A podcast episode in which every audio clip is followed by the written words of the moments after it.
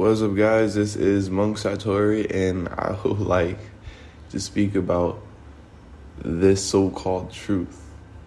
You know, everyone lives in their own truth and in their own way. And sometimes that creates a disconnect of their surroundings.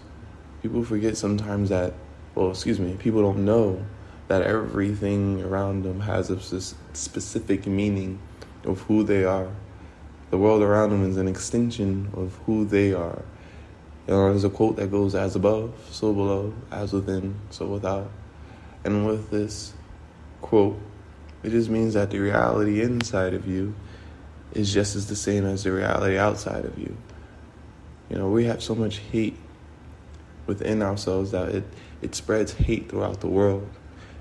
And we sometimes don't live in our own truth, so we judge everyone else's truth but everyone has a meaning towards their own ideas just as valued as a meaning towards your own ideas. I know it's a lot being said, but who are we to judge only ourselves through the image of someone else's face? Sometimes we need to just stand in the mirror and just say, Yo, I have problems and I can fix them. I am not perfect and I will never be perfect, but I am a learning spiritual being. And although I am human, excuse me, and although I am a spiritual being, I am human as well, and I have and I will make tons of mistakes. And mistakes build my character and shape and form who I am into the future.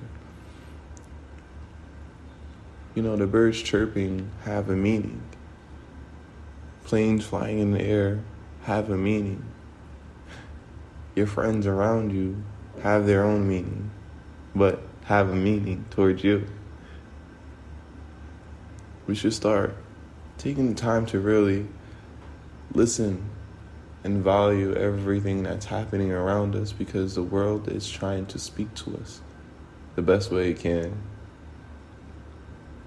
It's time to accept the fact that anything is possible and everything is not guaranteed.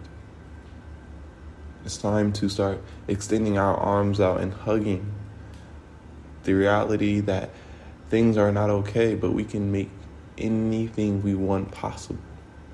And with this possibility, we are creating room for growth instead of creating ceiling through our perception of ego.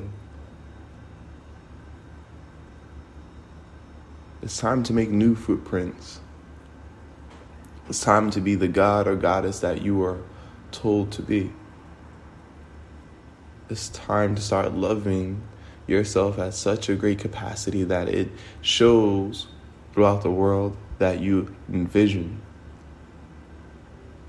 Be the love that you want to see in the world.